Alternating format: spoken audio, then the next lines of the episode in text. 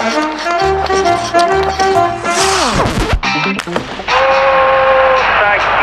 моментов больше не будет.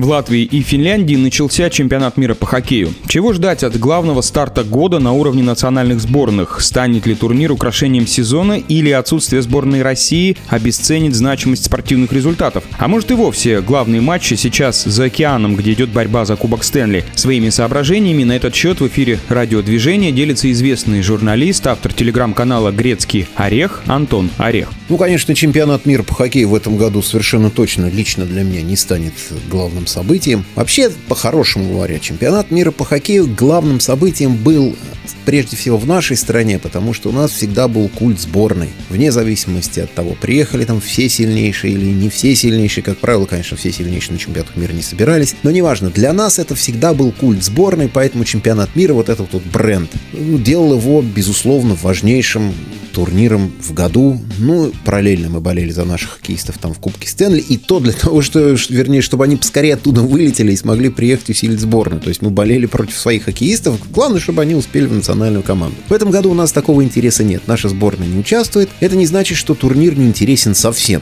Но, конечно, он все равно будет любопытным для тех сборных, которые участвуют, для их болельщиков. Все равно будет разыграно звание чемпиона мира. Я напомню, что долгое время в мировых первенствах, например, не участвовали хоккеисты национальной хоккейной лиги, ну уж за канадцев и за американцев так точно. И был период в 70-х годах, когда Канада и Соединенные Штаты вообще бойкотировали чемпионаты мира на протяжении 7 лет. Они просто не участвовали в этих турнирах, что не обесценивало золотые медали, выигранные нашими хоккеистами тогда под руководством разных тренеров. И начиная от Анатолия Тарасова и вплоть до там Константина Локтева, потом уже пришел Виктор Тихонов. Вот, поэтому все равно это будет звание чемпиона мира. Все равно это будут золотые и прочие медали. Я не могу сказать, что я стану болеть за какую-то команду конкретно на этом турнире. Ну, вот будет участвовать сборная Венгрии. Всегда как-то симпатизируешь, что ли, командам из так называемых маленьких стран, ну, маленьких в хоккейном смысле. Хочется, чтобы что-нибудь они сделали, какую-то сенсацию сотворили.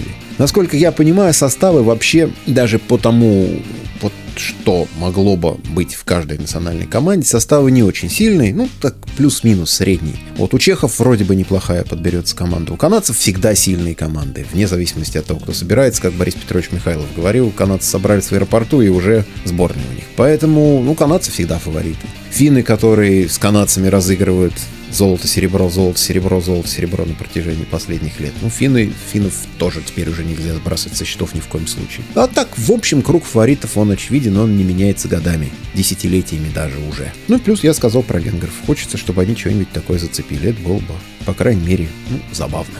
В эфире спортивного радиодвижения был журналист, автор телеграм-канала «Грецкий Орех» Антон Орех. Хоккейный период.